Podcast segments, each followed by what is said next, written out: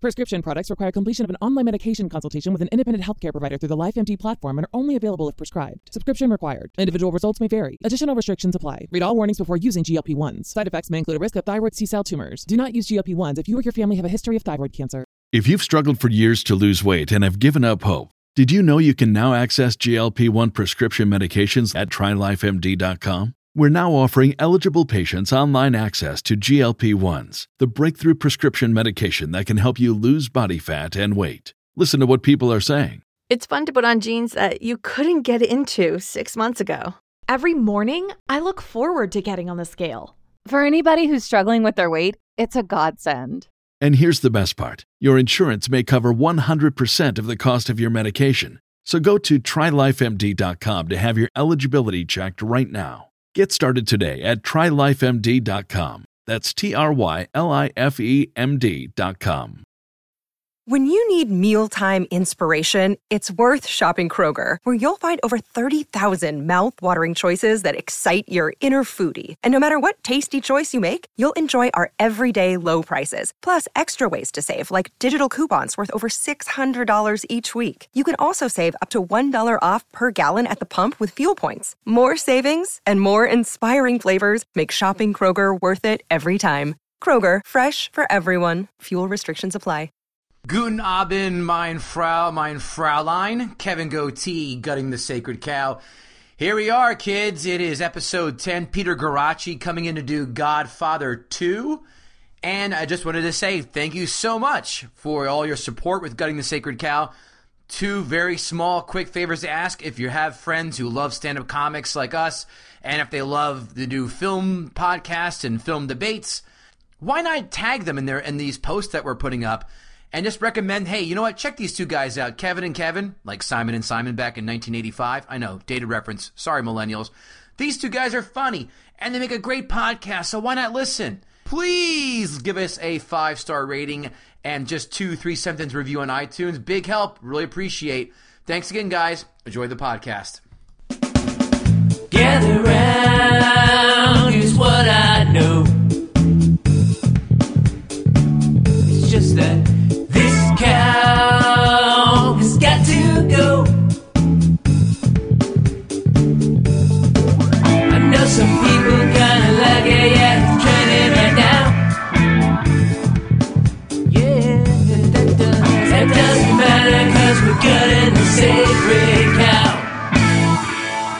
Guys. Let that be your catchphrase. Hi everybody.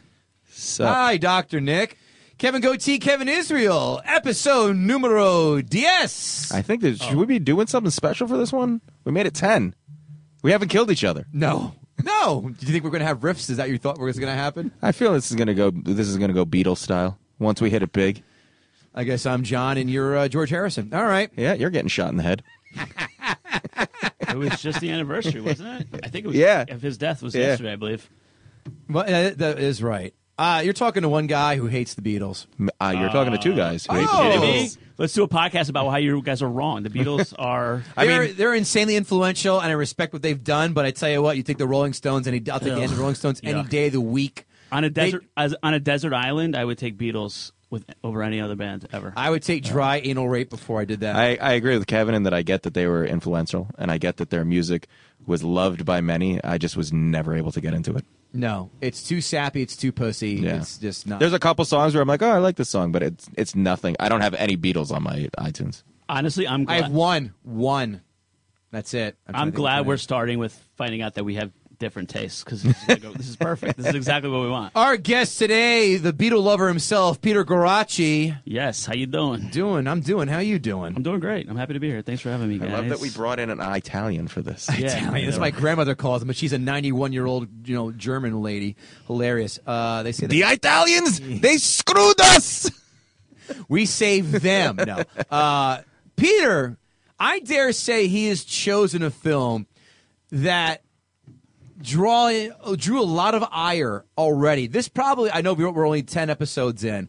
The films that when we announced that they were going to be done, the ones that drew the most ire were definitely Indiana Jones and the Last Crusade, uh, Spaceballs.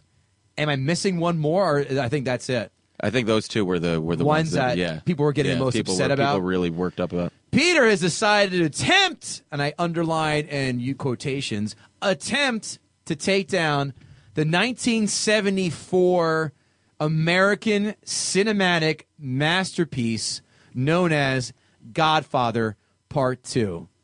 Kevin Israel has just seen The Godfather 1 and I- 2 you know what? I, one I already, day ago. I already hate you because I had to spend seven hours yesterday watching these movies because somehow I am a reject and made it my 43 years without ever seeing any of the Godfathers. Uh, had to. I I spent seven hours also, and it was every minute was enjoyable. Even even I don't want to get into it just yet, but e- I'm not trolling. I actually do believe that Godfather Part Two is the probably the most overrated film of all time.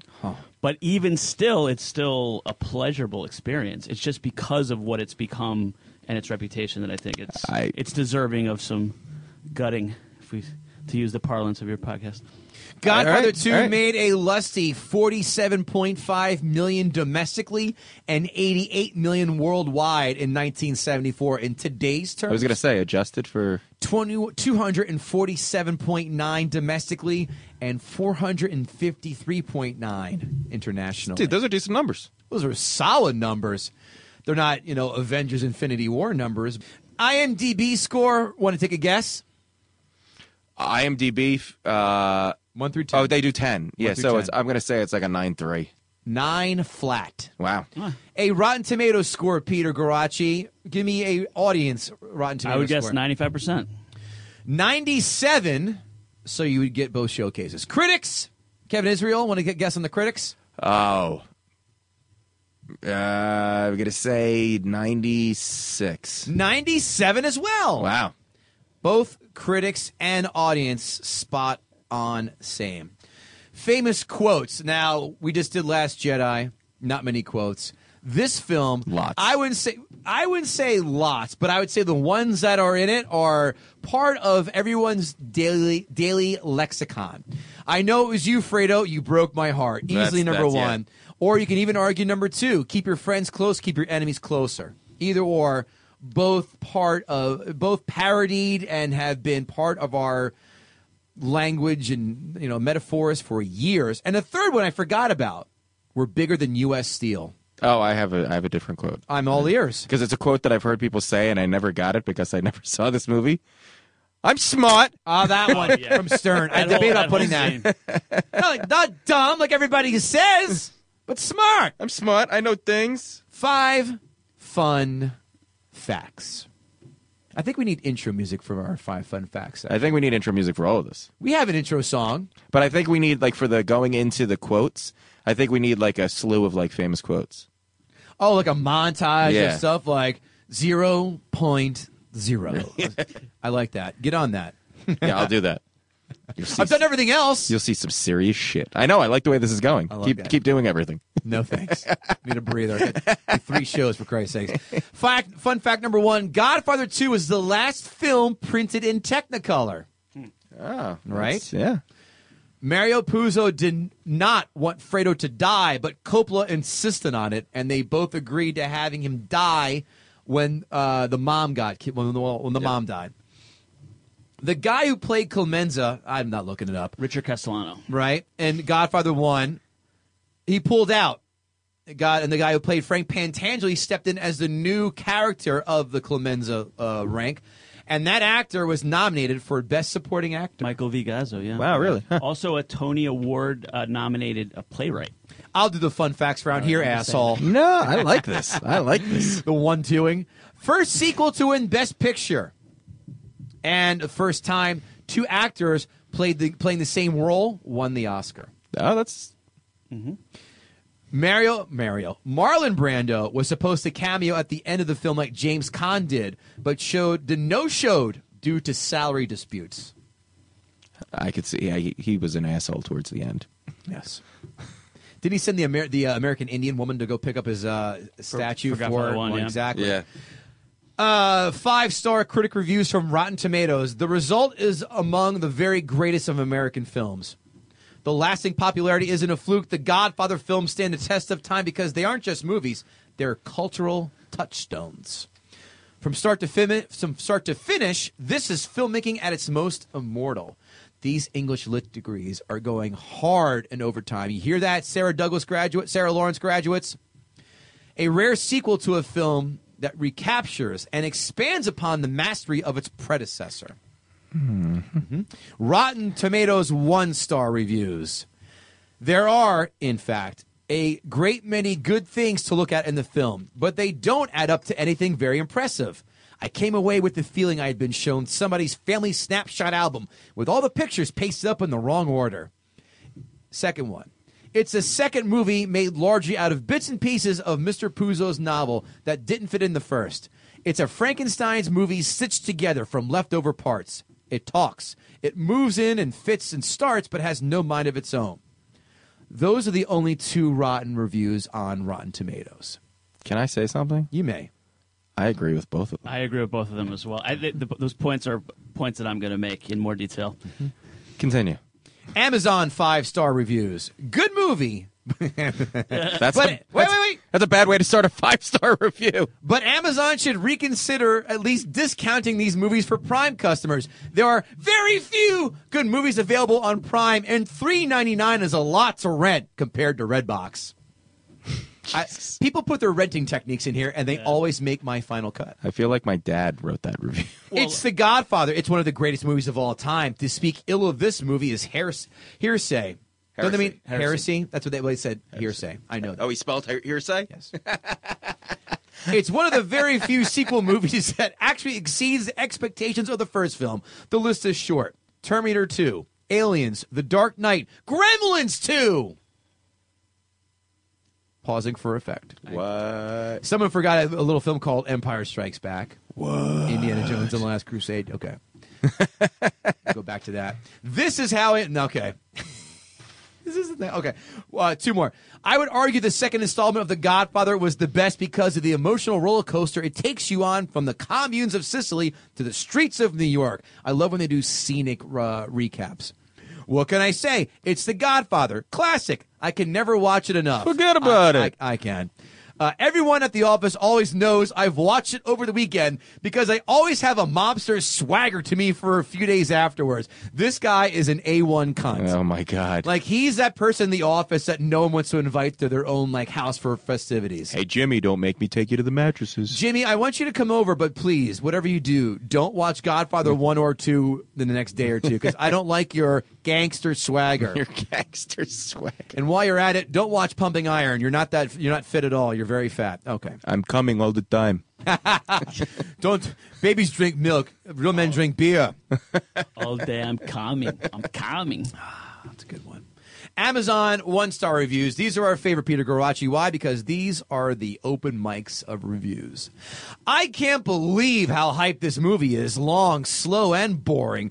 Horrible, overrated, overacted, colloquial, urban pseudo history that glorifies, vilifies, and stereotypes Italians as gangsters, religious hypocrites, and intellectual buffoons. If I were attended, if I were Italian, I'd be offended. This Hollywood hogwash should be relegated to B movie status at best. Wow. Now, why are you so upset if you're not Italian? Any of those who are Italian embrace this film. It is on the centerpiece next to Jesus and uh, Saint Anthony. Oh, the uh, so they don't get lost while driving, right? Absolutely awful. I mean, the first one is a classic. I heard this one was better, but I really want my four dollars back. We'll never watch again. Three ninety nine. Relax, Yeah. buddy. Did they, are these people rolling couch change to watch these films? And how do you how do you get that change into Amazon? It's like the people who complain about the the old packaging. people are putting in like their kids like Nintendo Wii. It's like when they review a product, but they complain about the packaging. Yeah. Like, I want to know: does the, the tool work or There's not? I too don't- much cellophane. This movie was painful to finish. I felt like I was watching paint dry. Sure, you can give it credit for the here's- for the, excuse me for the historic periods, accurate but do set design. I don't edit. This is what I'm reading. Costumes and props make a good movie. Great movie? I think not. Call me an idiot, but I don't like it. Okay, idiot. I say nay, sir. Yeah. This this is this guy is my favorite. Ready? Strap in. This is how I imagine they envision it. Quotes. Hey, I'm a dumb Sicilian who says stupid phrases with double meanings and then brutally mur- and then brutally murders others. But it's okay because everything about this is the fake quote unquote family, not the narcissistic personality disorder. Play some crappy music from the old country and drink some and drink some bad vino in quotes. Make sure to speak in broken English gibberish with an Italian accent. Yes, you too can be a loser thug. Is your life this pathetic? Don't answer that. Parentheses. We know it is. Is this guy, a life coach? Like, I think relax, this guy's buddy. talking through his own session, like what he's going to say to his therapist. I this I, I'm just going to speak this. I want you to tell me at the end how you envision this reviewer. I just watched Godfather 2 part Godfather Part 2 now, and I must take a moment to gather myself. It's all too much. My mind and body have entered what seems to be a stock, state of shock and awe.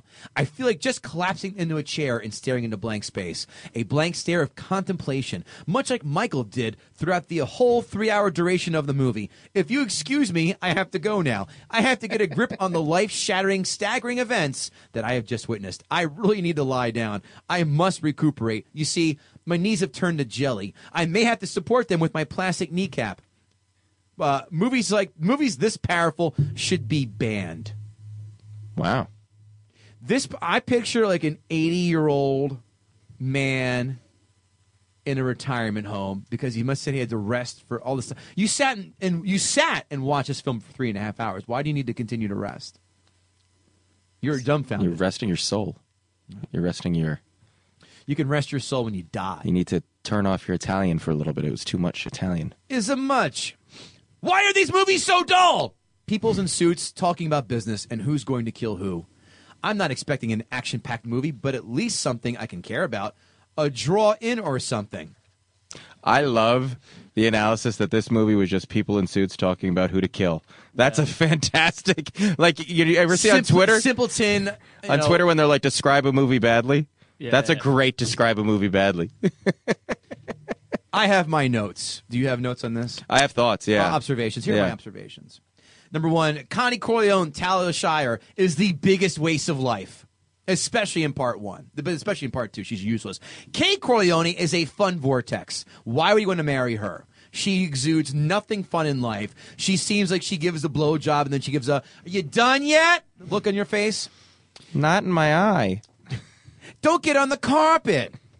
And she Don't do it in the toilet. She she catches him watching. Why she catches him wiping his balls and dick off the fucking drapes if, he, if he's done fucking or missionary. Don't style. use the Pomeranian. I don't see Michael Corleone owning a Pomeranian. I see Kay moving out owning a Pomeranian. yes. Oh yeah. Number four, uh, sorry, three, dragging Fredo's wife off the dance floor uh, while screaming, never marry a wop, got a laugh out of me. really did. Because it was reminiscent of Carlo calling G- Connie a guinea brat. Like, a guinea brat never listens. They had to keep that whole guinea wop thing in, you know, intact. Uh, Vito Corleone's mom actually literally bringing a knife to a gunfight to kill that mob guy was just flat out silly. Why are you bringing a knife to meeting of the mob where your kid got shot, knowing there will be guns there? Right. Very lazy uh, planning. Robert De Niro speaking in Italian sounds like cinder blocks in a cement mixer. that Italian, that was horrible. Uh, I didn't recognize De Niro without shoe lifts in fighting someone like he was in quicksand. Call back to the Irishman. Don Fanucci is an uber douche. We can all agree on that, right? He deserves. He, I'm glad he got killed. Yes. Uh, but I have questions how that uh, that sock thing caught fire after he shot him in the head with that. Well, I think that that could happen. Yeah. That could happen. Yeah. Uh, why do we need to see baby Fre- you know, baby Fredo's penis several times? Does this A qualify as lot. child porn? I Like, think so. That one scene, I was like, "All right, can we put the kid's dick away? Is that is this necessary?" I mean, it was a t- close. It was a tight shot of his dick for at least like five Mississippi. it was like staring at me. We, I thank you. So, are, are we trying to say that Francis Ford Coppola, try, you know, in bed with Roman Polanski when it comes to the tastes? I'm not saying anything. Fredo's dick. I don't want to sleep with the fishes. Oh. There is there's more talk of family in this film than all the Fast. I and was just, Furious. I was, snaked. yes, More talk of family than any of the Fast and Furious can. Thank you. Fast and Furious films combined. Oh, at my least, God. At least there is no Letty, but unfortunately there is Talia Shire, the wet blanket of the Corleones. uh, nice to remember the soft-spoken Al Pacino and not the hoo-ah. And I legit LOL'd when he shut the door in Kay's face at the very end. Oh, that was I was like, good, get out. You're a terrible, boring person. You knew what you were getting, a terribly boring person. You knew what you were getting into, Kay. Go ahead, Kay. Ask about my business just once. You can ask about the business. just once. That's how you treat a lady. Kevin Israel, your thoughts? So, uh, like you said, I watched these movies for the first time yesterday. I dedicated almost seven hours of my life on a Sunday, skipped all football, and watched watched these two movies in a row. So I can't to- believe you didn't break. I can't believe you didn't watch one Saturday and one Sunday. I I was going to, but then I got called in for a show on Saturday when I was going to watch it, so I had to. Everything just kept getting compressed. Okay. So, uh, so to, so I apologize because to me the two movies just ran together because they felt like just one long lot of Italian stuff. But the book is is both films in one, Right, And the book, right. to its credit, one of the very few books that they did. They actually one of the, the credit to the film where they really get the book at a ninety-ish percent parallel. Yeah, like I've, Wolf I've heard they did. I've heard Yeah. they did a did justice. and to the book. flows too. I mean, again, three and a half hours, pretty well, three plus and change for each film, and it does not have that any kind of lag. Is the book all. like a thousand pages? No, it's probably.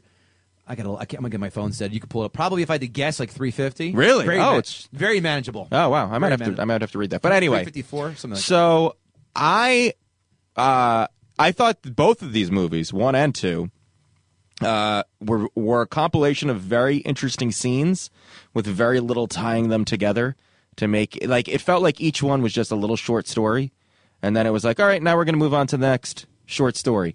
And my example, and I'm I'm I'm going to Godfather one, even though I know we're talking about Godfather two here. After um, after Michael's first wife gets killed in the car bomb. Was it Apollonia? Apollonia. Yeah. then suddenly A Monday, Tuesday, Wednesday. which I that was another line that I was like, oh, that's where that comes from. Yeah. Uh, then suddenly he just comes home and he goes, Kate, I want to marry you. I want, I want to, I want to, ma-. and it was like, what happened? We got nothing. We got no morning, no like we're home, no like you just decided I'm coming home and you, I'm gonna marry you. Like where? What? I think that's showing you how cold blooded he is, though. I, I, I guess, but it just it felt so stilted to me. Like a lot of this, Yeah. a lot of what happens throughout these movies felt very like, all right, and this is what happens next. Don't worry about the between. This is what happens next. As uh, as far as this uh, the second movie, I loved Vito Corleone's story.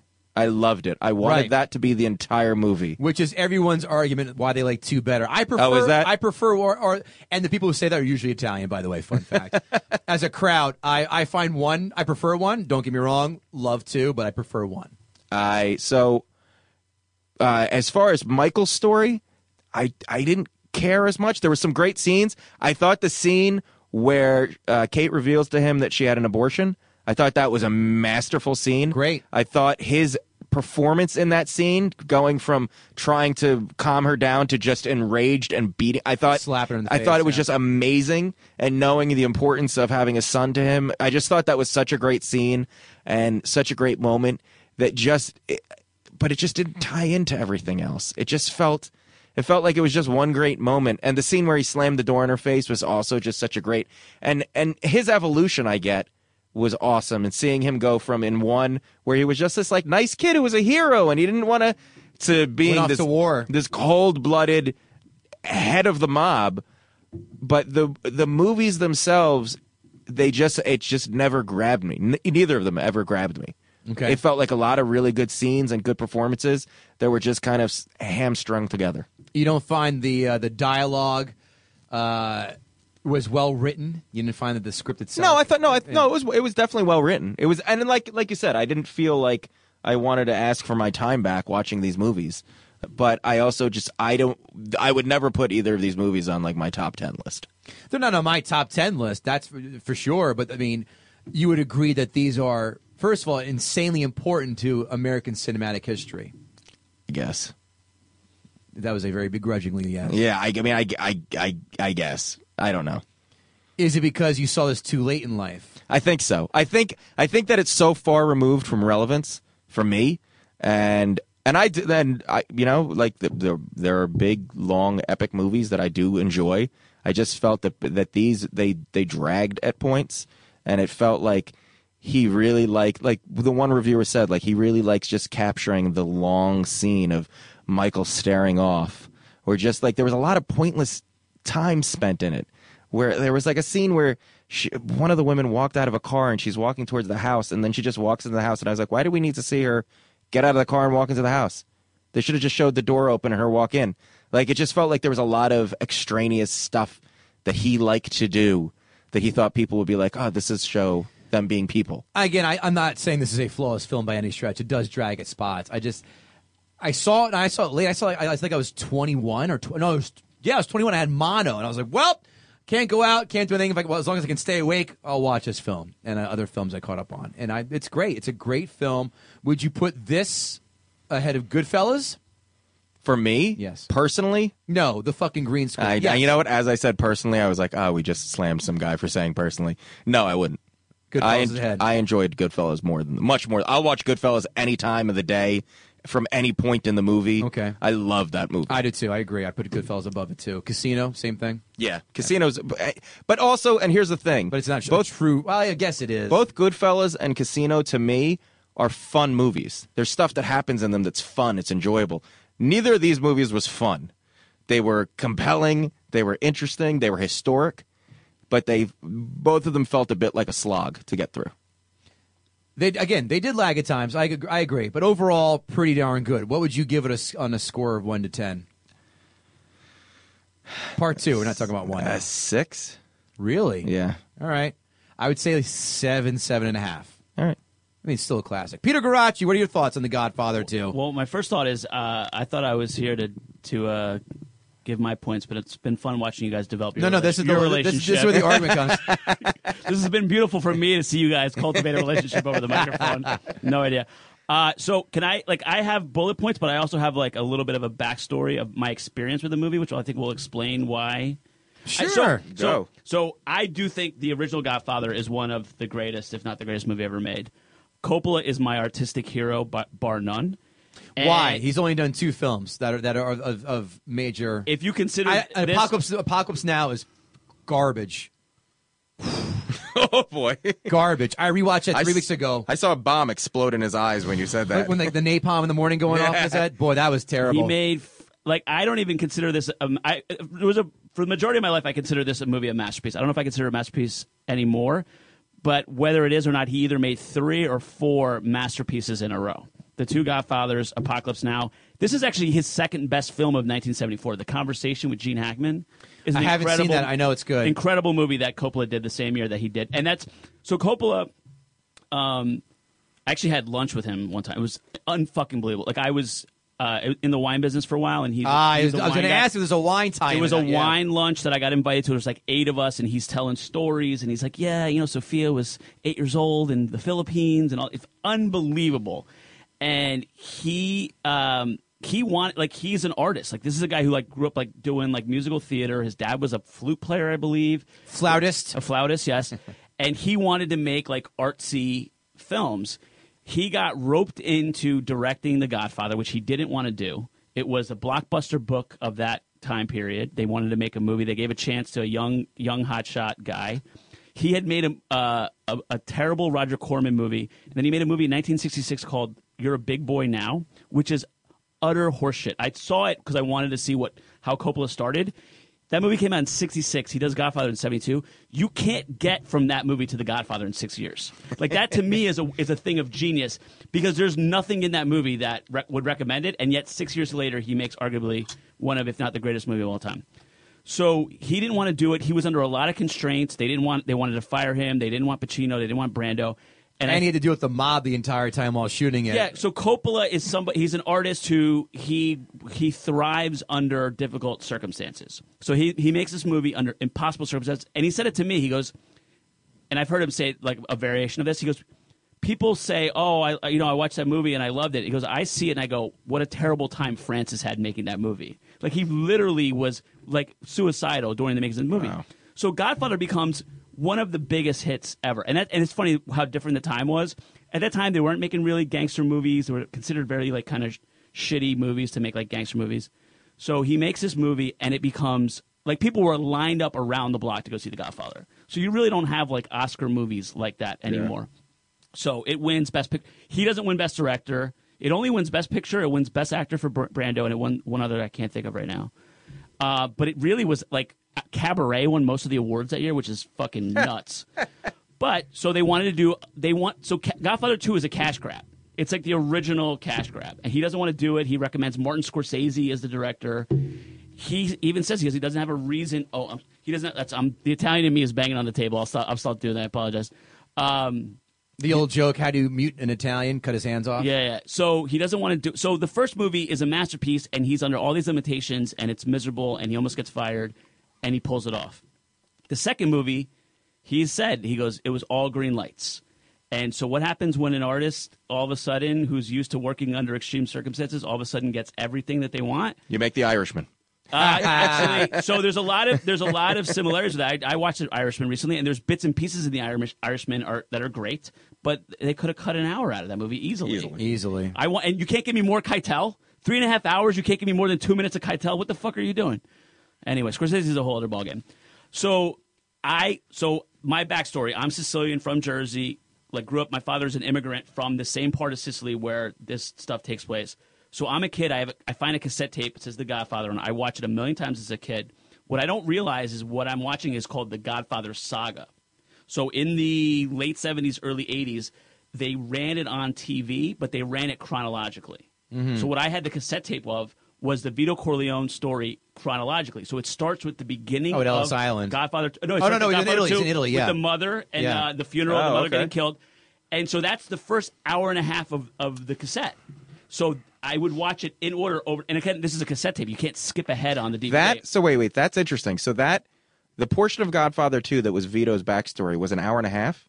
I would. say uh, it's probably about half of the. It's funny because it didn't movie. it didn't feel like it was a half of that movie. So I watched it that way. So to this day, I have trouble remembering which what what's in part one and what's in part two. But I've I've gone back to it. I the Vito Corleone part, the the De Niro part, to me is the best part. And actually, as a Sicilian speaker, De Niro's Sicilian is not bad. Like that's what we that's what my family members. Sound, De Niro's like you know he's a method actor. He, he went to Sicily. He like lived there. He like learned the language. Oh, wow. He's Al, Al Pacino's Sicilian is garbage. And if you notice, Al always stops speaking Sicilian Yeah. three lines in. Yep. De Niro's entire part is in Sicilian. And that's the world that I grew up in. I, I knew those stories. To me, it feels almost like memories. Like those ladies look like my grandmother, like the way that they dress, the way that they act. Like I knew those people. But you you get from that to all right. This is sort of my my bullet points. Um, two, the reason two is the Sacred Cow is that everyone considers it the greatest sequel ever, maybe the greatest ever, definitely better than the first.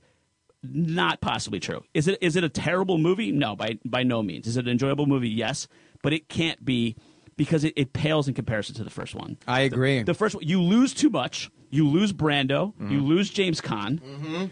Uh, Tom Hagen is maybe my favorite character as the Robert Duvall. the So I was I was- that was the other thing I highlighted You too. lose too much Tom Hagen. Barely Like he's such like he's a moral center. He's an outsider. He's the one kind of commenting and telling you what's going on because the audience is an outsider to this world.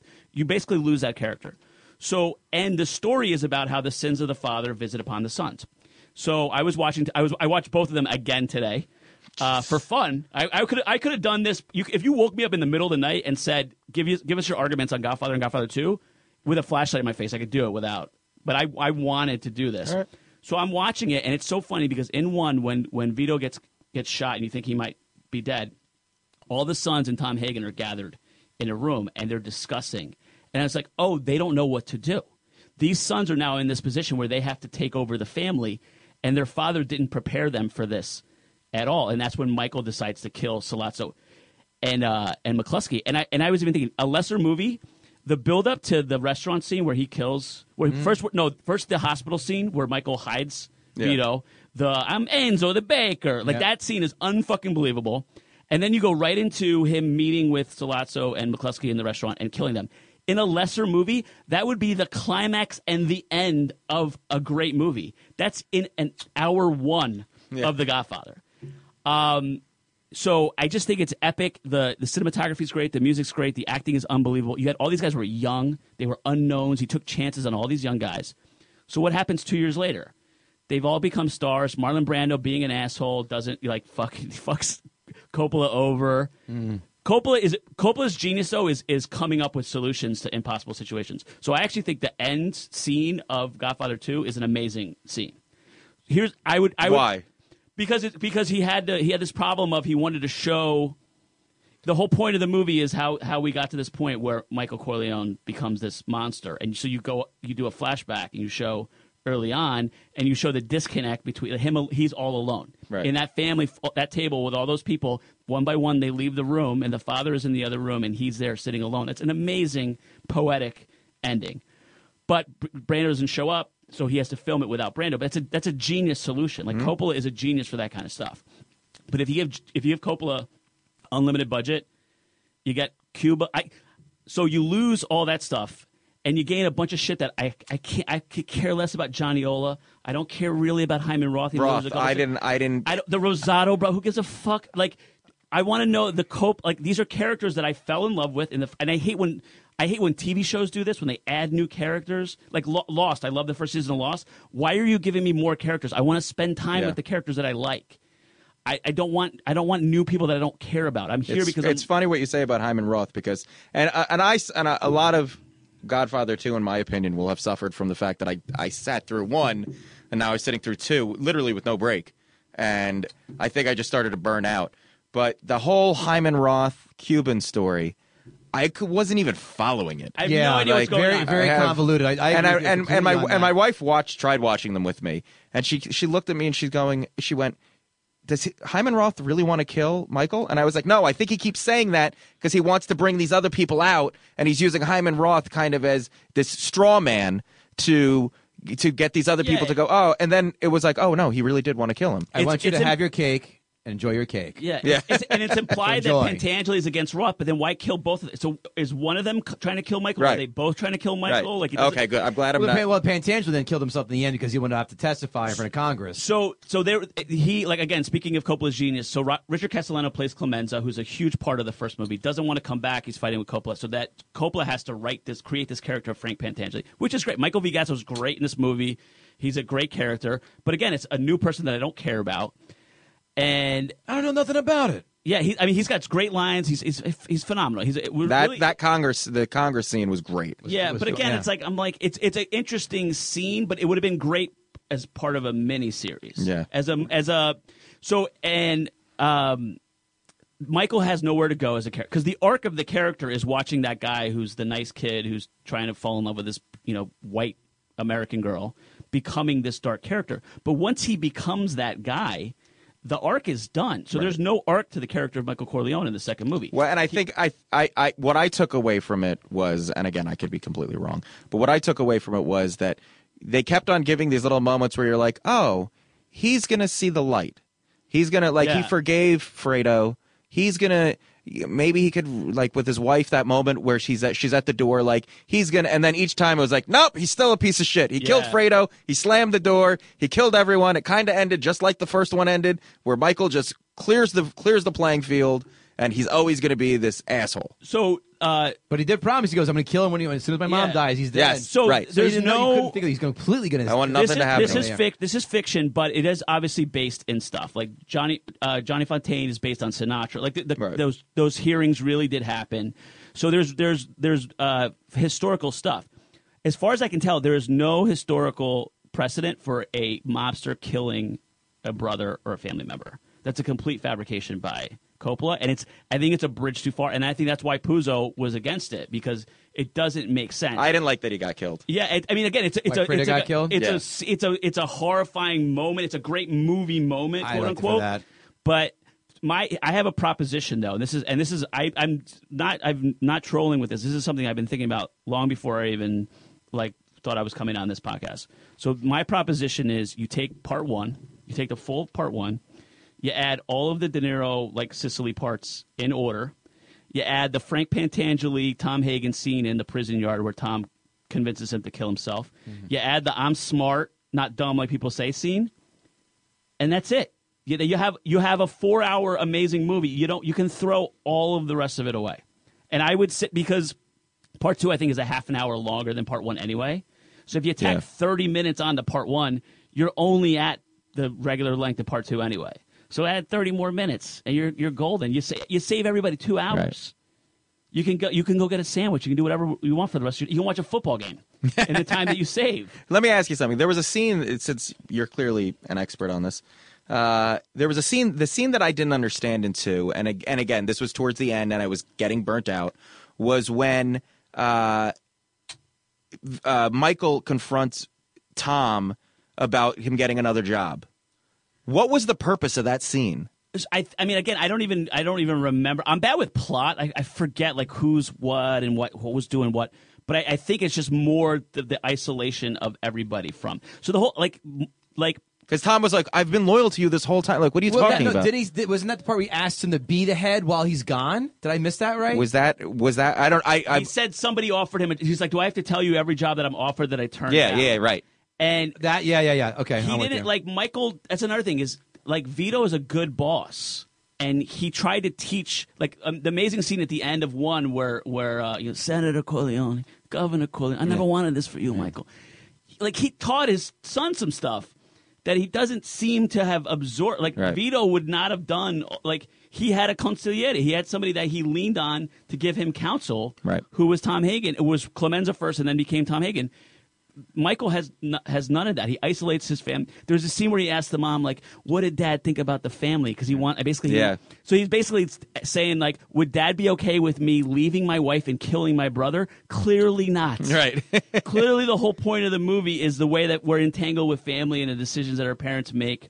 I I, I did see an amazing thing though. So. um again as a sicilian like I, I grew up with this i grew up around this and this stuff is that stuff is more real to me than like going to cuba and revolutions and all that sh- who cares about that stuff but there's a scene where they're at the dinner table and carlo yells at at uh, connie and james i think this has got to be part one he goes It is. and and con Hello, Carlo. goes he goes don't ever yell at my my uh, sister, sister. like that the mother just holds up her hand and says, "Don't stay out of their business."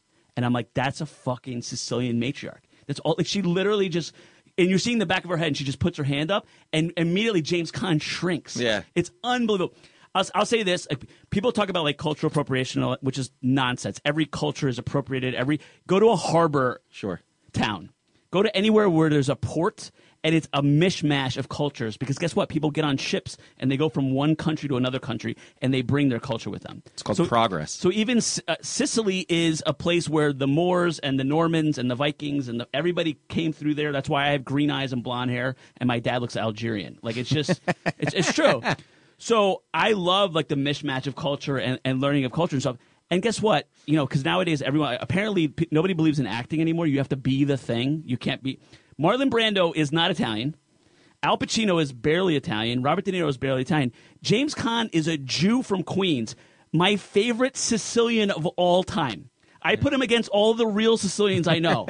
I'll take Sonny Corleone over any Sicilian I've ever met in my life. Yeah. I don't care because it's a performance, and he's.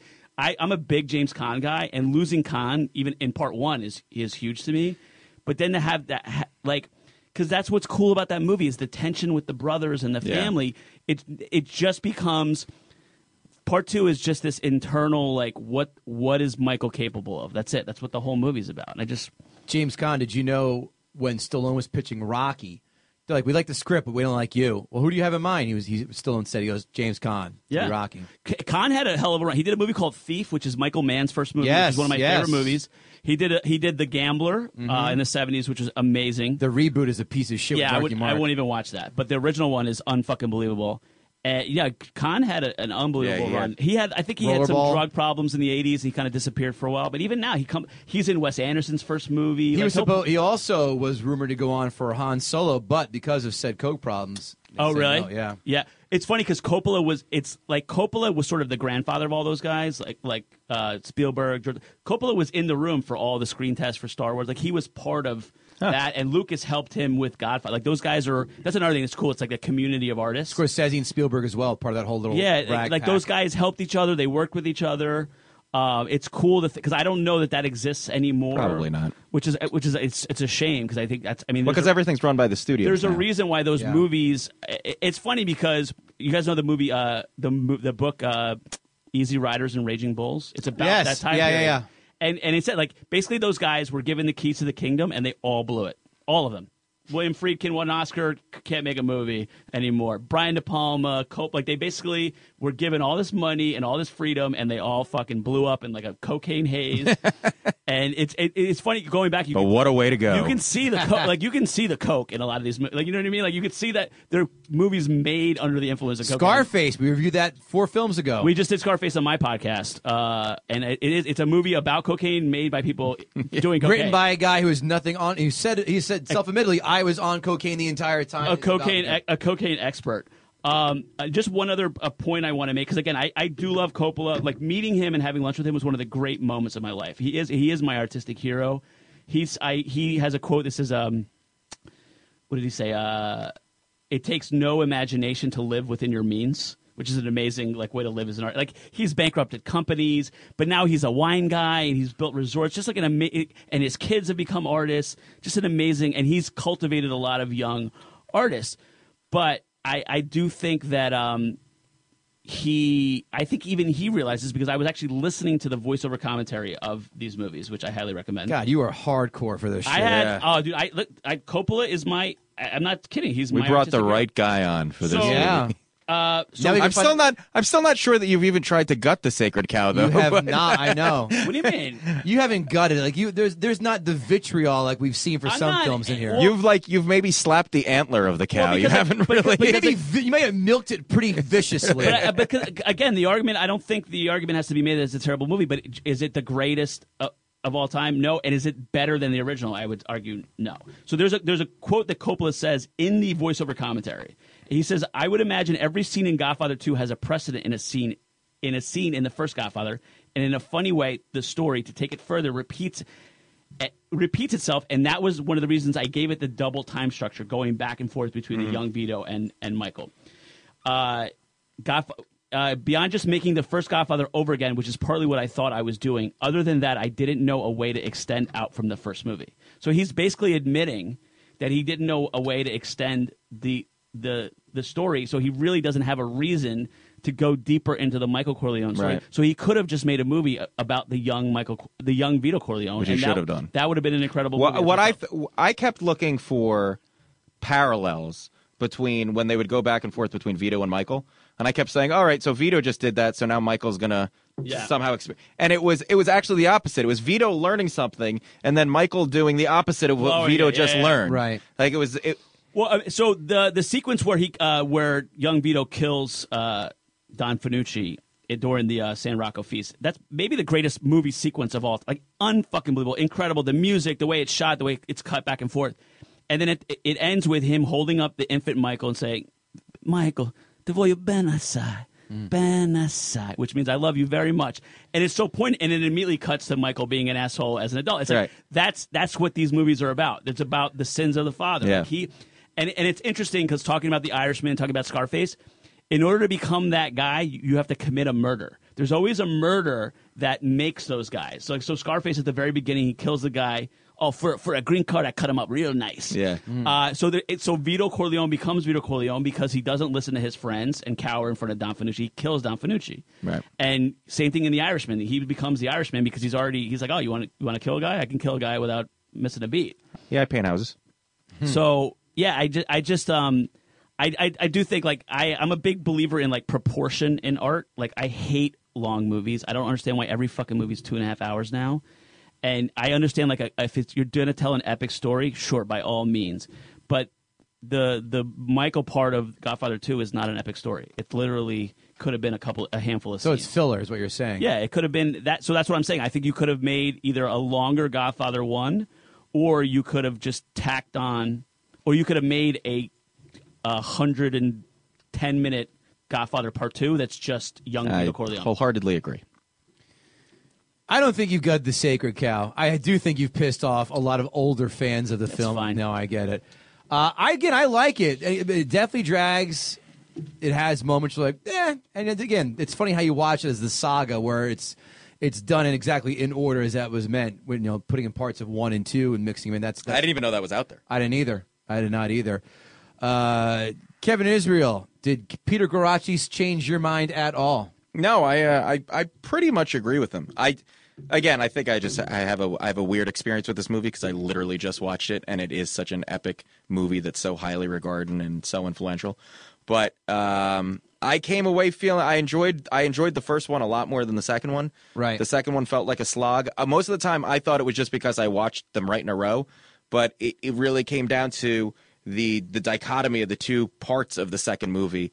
And they just didn't match up for me. Like every time they went back to Vito, I was like, "Nice! I want to, I want to Yeah, learn more about Right. this." And it almost wasn't enough. Like he went from being to killing Don Fanucci to suddenly he was the man.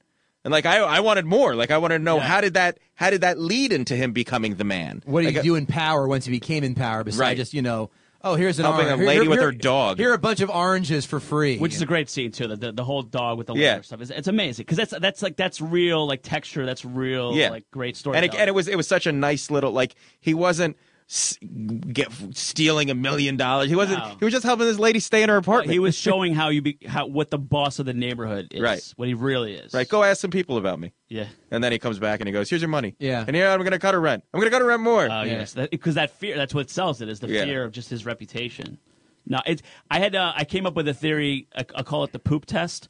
Uh, today because I had the t- I had it on. I was in the. Bathroom. Did you watch while taking a shit for three and a half hours? No, but I was in the bathroom. hemorrhoid I was in the bathroom and I could hear the TV and I go, "Oh, you know, you know how you know if you're on the bathroom and you're like cr- literally crap." I'm like, "Oh, I want to get back to the TV because I can hear a good scene." Yeah. I'm on, I'm in the bathroom and I hear some Hyman Roth, Johnny Ola scene. And I'm like, I'll just take my time in the bathroom.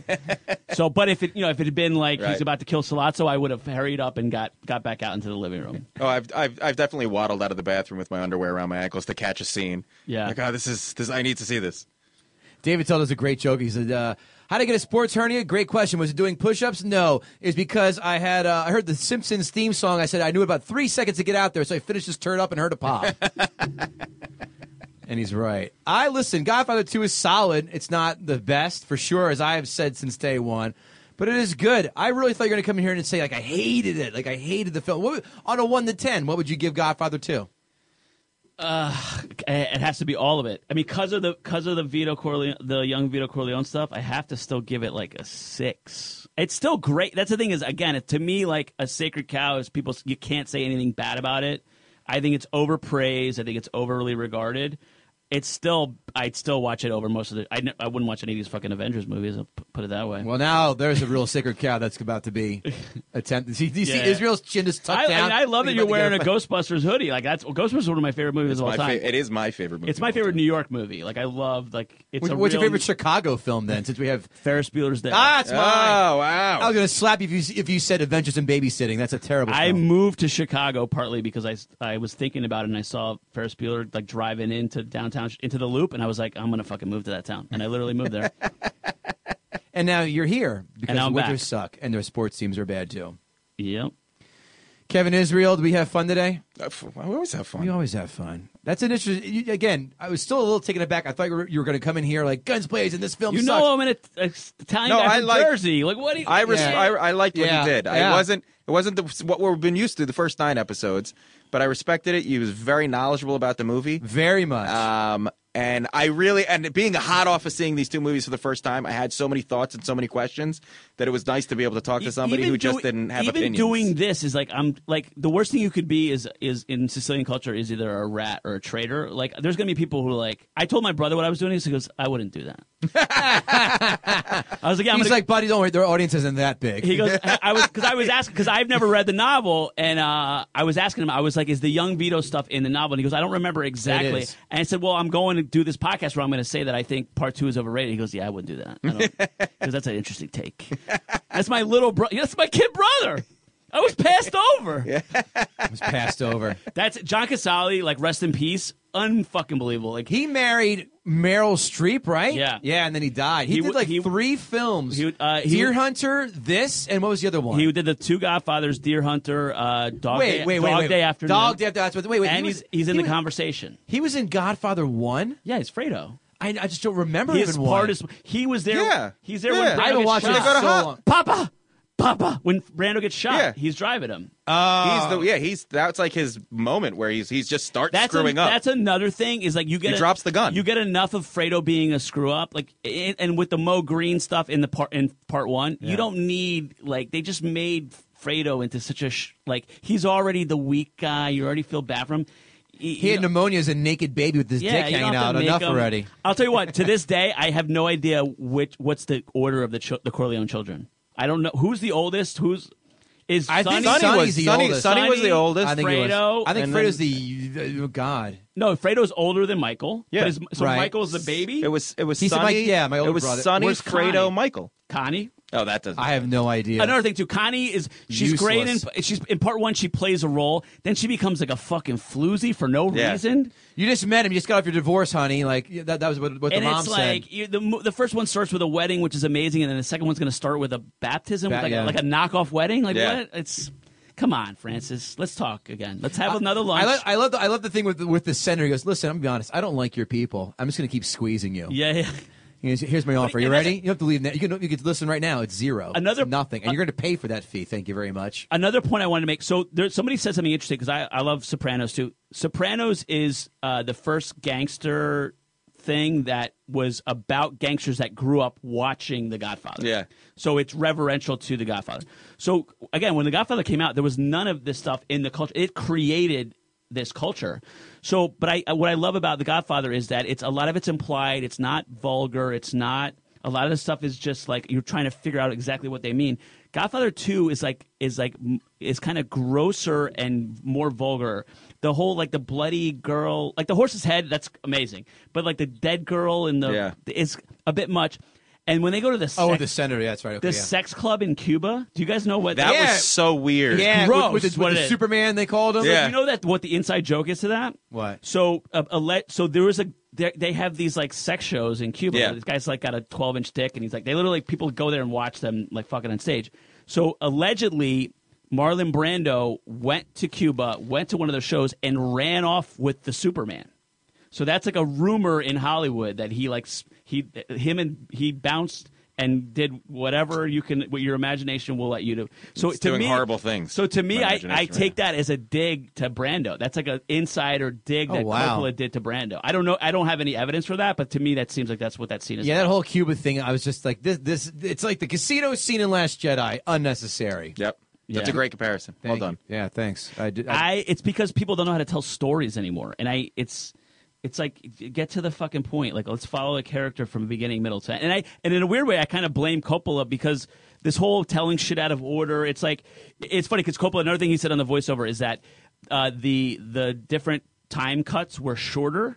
And it tested badly because people wanted to spend more time with whatever time period they're in. It's like, Yeah. yeah, because they want to hear a story. Right. Like you're, you're with young Vito Corleone, you want to know what happens next. Right. That's what a story is. It's like following one character in a situation to the end. Right. And in a, in a way, this movie kind of like taught everybody like, oh no, we'll just we'll just jump around and you'll start at the, like the Irishman, perfect example. Why not just tell that story, like who this guy is, how he became what he was, to the end. Yep. And I can't even tell where, where in the story. I is. couldn't either. And I said, I kept saying to my wife, "Which time period is this?" She's like, "Why does it matter?" I was like, "Because it's we're watching a movie. What do you mean? Why does it matter?" I think one of the few films to pull out with such grace is Pulp Fiction. Well, With- but it's Pulp Fiction is also like a great movie that inspired a lot of terrible movies. Yeah. Oh, yeah. And that movie, there's a reason for why it's told out of order. And and Tarantino said it. He goes, "These are these are very basic kind of pulp stories that I wanted to spice up." But every fucking story doesn't have to be told this way now. Right. You can have a story that starts at the beginning, goes to the middle, and then goes to the end. but end. then it's not avant garde. well, it's called it's called Western civilization. I like to start with dessert. What do It's you want? called uh, fucking thousands of years of Western civilization telling stories and teaching lessons and Greek plays and whatever you know novels or whatever you have. Now it's like everybody's just throwing everything away and we're going to start fresh. I Are you his sure passion. you're not Sith Lord 742 on these reviews here with this with these well thought out you know thoughts from Rotten I, Tomato just, I should start writing Amazon. I've never You sh- written a review of anything online. Do it. It's I fine. won't even the ones that people are like, "Hey, can you write a review?" I don't even. I won't even write a review. Well, we're not gonna we're not Fuck. gonna ask you to. Have you guys written a review of my podcast? yeah, I'll make you an offer you can't refuse. I was on your fucking podcast. I know, you were- I did Caddyshack. He, my, the, the, it's actually t- talk about your podcast. Go Uh, ahead. so I am the co-host of a podcast called Kill You Last. Uh, it's available on all platforms. It's an '80s action movie podcast. We do branch out, which is why we do uh, comedies like Caddyshack and other movies. But the idea is kind of uh, to explore uh, '80s action movies as a as a jumping off point. I love So that. every week, my co-host Alex Bashera, he's young, he's a millennial. He's never seen any of these movies, so he's coming. I already in- want to punch him in the face. He's coming. Well, no, he's coming in fresh, uh, so he's got like a, a brand new perspective on all these movies. And me, I've seen most of them a hundred times, and the guest picks the movie. So the three of us together, we just have. It's a very loose conversation. It's some of the episodes kind of veer into other. Uh, other non-movie related stuff, but it's uh, it's it's growing. We're Have you doing- done Krull yet? No, That I- film blows. It sounds like it. I never seen it. But So it the sounds- boomerang though, like the like It's the glaive, thank you, and it's one of the greatest weapons in movie history. glaive. If no one has done Commando, I'd like to come back on. I'll talk. Well, that. so uh, Oh, if no, nobody's done Commando. So no, my Yeah. my little brother, uh, the one who told me not to to, to do this, uh, he named the podcast "Kill You Last." So that's a line from Commando. So he's actually Oh, that's claimed- right. Oh, so yeah. I thought I was He's gonna kill you. you last. said you said you'd kill me last. I lied. He's so he's claimed Commando. So one of these days he's going to I come let on him and uh, go. But I let I let I'll the do any Arnold or Stallone film for that. Matter. I let the guest pick the movie, which is why we've done some like weird, like we haven't done Blade Runner, which I'm dying to do. We- There's so many movies that I'm dying to do that we haven't done, but then we've done like Grease too. Don't ask me why. Uh, I've never seen Grease one or I, two. I had not Or will ever. not wanted to until I until Grease I had two, to. a great, uh, great superhero movie. Yeah, it was what, what directed by Stallone, so at least it has some connection to. That's right. At least no, the time- Grease two. Yes. No, I thought it was Staying Alive. He directed. Oh, I'm sorry. Uh, we also did Staying Alive, which I didn't want to do, which was directed by Stallone. yeah, Grease two. Grease two. The only claim to fame is it has Michelle Pfeiffer and her. star Uh, how dare you forget Adrian Zmed of Bachelor Party is also in that oh, film. that's right. That's right. Shame on One you. One of my first dirty movies. Hey guys, it's Cole. If if that if I was that kid, I'd breastfeed till I was 15 years old. Is that age of it? The, one of the subtle time I just die laughing when Tom Hanks is playing tennis on the on the on the courts and he's taking the tennis racket and swinging like a baseball bat and just hitting balls off the field. Like that's something I would do. every, I think every guy's done Yeah, that yeah, in yeah, a yeah. tennis. And, and just pissing off the dad Yeah. nonstop. I'm like, that's that's. Do you guys know the comedian Ian Fidance? Yeah, Yeah. looks So- exactly I love like the one. guy I know. Yeah, Yeah, who finds out that uh, that Bitch! is a tranny, which is so funny. But the, but the- oh, he does look just like him. Yeah. Holy shit! I never put He's that like- he's like together. washing the last 10 minutes of that film goes so far off the rails with the drive like where they, they go through the movie Donkey theater. dog. yeah it was just chasing that whole thing it's like they end up Blazing Saddles. it's just, uh, it's, it's like a coke filled like we gotta finish the meal but how do we finish it i know we're gonna drive through a, a movie theater and have people getting lasers and chase, and chase them down yeah Also, a very quiet Michael Dudikoff, soon to be American, American Ninja? Another movie that I love. Parts one and two are great. i've never seen american ninja one or two is it 80s action schlock at its finest Uh, it's pretty. It's Yeah. It's like, red scorpion It's third tier. 80s it follows action, all the beats. but it's it's good. It's for it's enjoyable. It's a, for like uh, if you're flipping through the channels and it comes on on a Saturday afternoon, it's an enjoyable flick. Not like Gymkata. I've never seen that either Gymkata's a, another one. It's, that's why like the 80s was great because they just had to make a movie about everything. Just everything. They're like we got to have a- bloodsport has anyone done that one yet We did do Bloodsport. oh yeah. my god that's right my that's a 2-0 fastball for me. Does not hold up well. what Ter- It's here, here's still my love here's it. my uh, funny thought on Bloodsport. So Jean Claude Van Damme is Belgium. He's got a French accent. This is I think it was his, was that his what are you doing keep fighting Was that his first movie? Yes. So that's his introduction to Hollywood. So there's a flashback scene at the beginning. Where he's- Technically, his second film, he was the predator. He in filmed, Yeah, he originally, filmed yeah, uh, and he like got fired. ten minutes of the of, as the Predator. and then Yeah. he, he quit. Um, he so they have to do a, a, a scene where it's a young kid playing the young Jean Claude Van Damme. And Oh, I know. Is this the giant singer to talk about? The, no, the I, wardrobe. I swear Okay, the kid is has Down syndrome. Yeah. And I I think at that time period they're like, can we get a French kid? They're like, no. Like, what do we do? Get a retarded kid. Just put him in.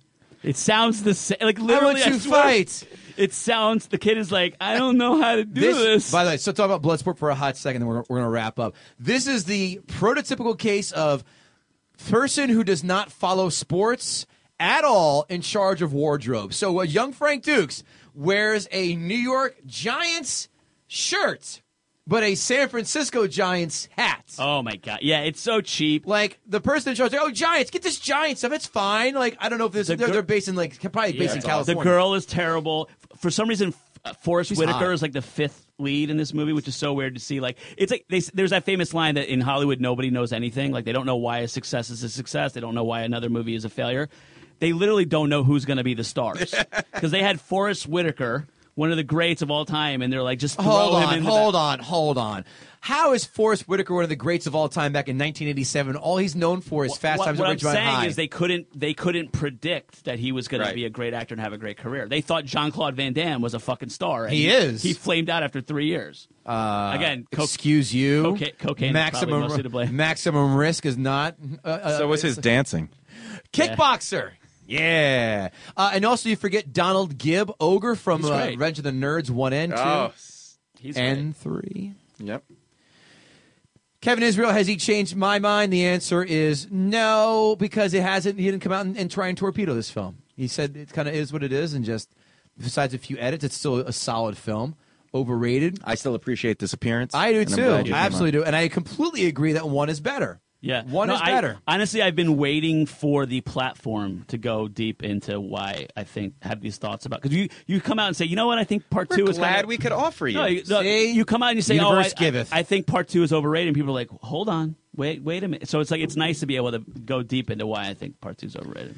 So you give it a six out of ten. You say six and a half, right? And and five of the six is the is Yeah. the, the I De young totally agree. stuff. You take that out, and it's it's probably a, not a rewatch at all. Peter Guarraci, where can we find you? Uh, Instagram at the Guarraci. It's uh, the word the and then G U A R R A C I. Kevin We- Israel. Oh, sorry. Go ahead. I, was, I don't Anything know else? if you guys plug anything or. Yeah, do, plug do, away. you, do, what, Do I have plug? Eh, I got shows coming up, but if you follow on Instagram, I get I get. Well, I don't want to get the dates or the clubs wrong, so I do I do stand up comedy. Look at my Instagram and you can find me. Trust him. He says so. I'm funny on stage. You can find me at uh, kevinisrael.com. My album, The Struggle is Real, on iTunes, and I'll be headlining Catch a Rising Star uh, New Year's Eve. Nice. KevinGoatee.com, fantasy football jibber jabber. Who likes paying f- for Christmas gifts with free money? I do. 65% for the year against the spread. Go on patreon.com slash fantasy football jibber jabber to find my lock picks. Uh, and that's every weekend, of course. Uh, uh, one more time, we're going to say this yet again. Write a goddamn review, please, of our show. Five stars on iTunes. Could you say that in Sicilian?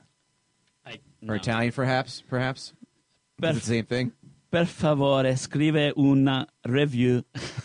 I don't know. That sounds like how I would have said it. I don't know. I love watching, and I love watching this too. Like da da da da da da in New York, da, da, da, da, they always da, like- the car. They- Italians love to throw in American words into stuff like il, il weekend. Like that's what they, seriously. The rapper or the actual no, Saturday the, and the Sunday? actual like fare, fare el weekend is like what are you gonna do for the weekend? Cuba, uh, Cuban is the same. Yeah, Spanish, you mean? Well, Span- they call it Cuban because Spanish Cuban is completely different from yeah. the normal dialects Spanish. are different. But Yeah. it's tomato, tomato. Uh, different. Well, different forms. And Sicilian is a different language, and he's speaking real Sicilian, which is amazing. KevinGoatee.com, like I had said, gutting the sacred cow, fantasy football jibber jabber. That's it, guys. Thank you so much, Peter Guarraci. Thanks for coming in today. We appreciate you taking down or taking, trying to take down Godfather 2, at least showing us there are different angles to look at it from. Kevin Israel, my friend, always good to see you. Always sir. a good time. We shall see you guys soon. Take care. Peace. Thanks, guys. When you need mealtime inspiration, it's worth shopping Kroger, where you'll find over 30,000 mouthwatering choices that excite your inner foodie. And no matter what tasty choice you make, you'll enjoy our everyday low prices, plus extra ways to save, like digital coupons worth over $600 each week. You can also save up to $1 off per gallon at the pump with fuel points. More savings and more inspiring flavors make shopping Kroger worth it every time. Kroger, fresh for everyone. Fuel restrictions apply. America. We are endowed by our Creator with certain unalienable rights life, liberty, and the pursuit of happiness. At Grand Canyon University, we believe in equal opportunity, and the American dream starts with purpose. To serve others in ways that promote human flourishing and create a ripple effect of transformation for generations to come. Find your purpose at Grand Canyon University. Private, Christian, affordable. Visit gcu.edu.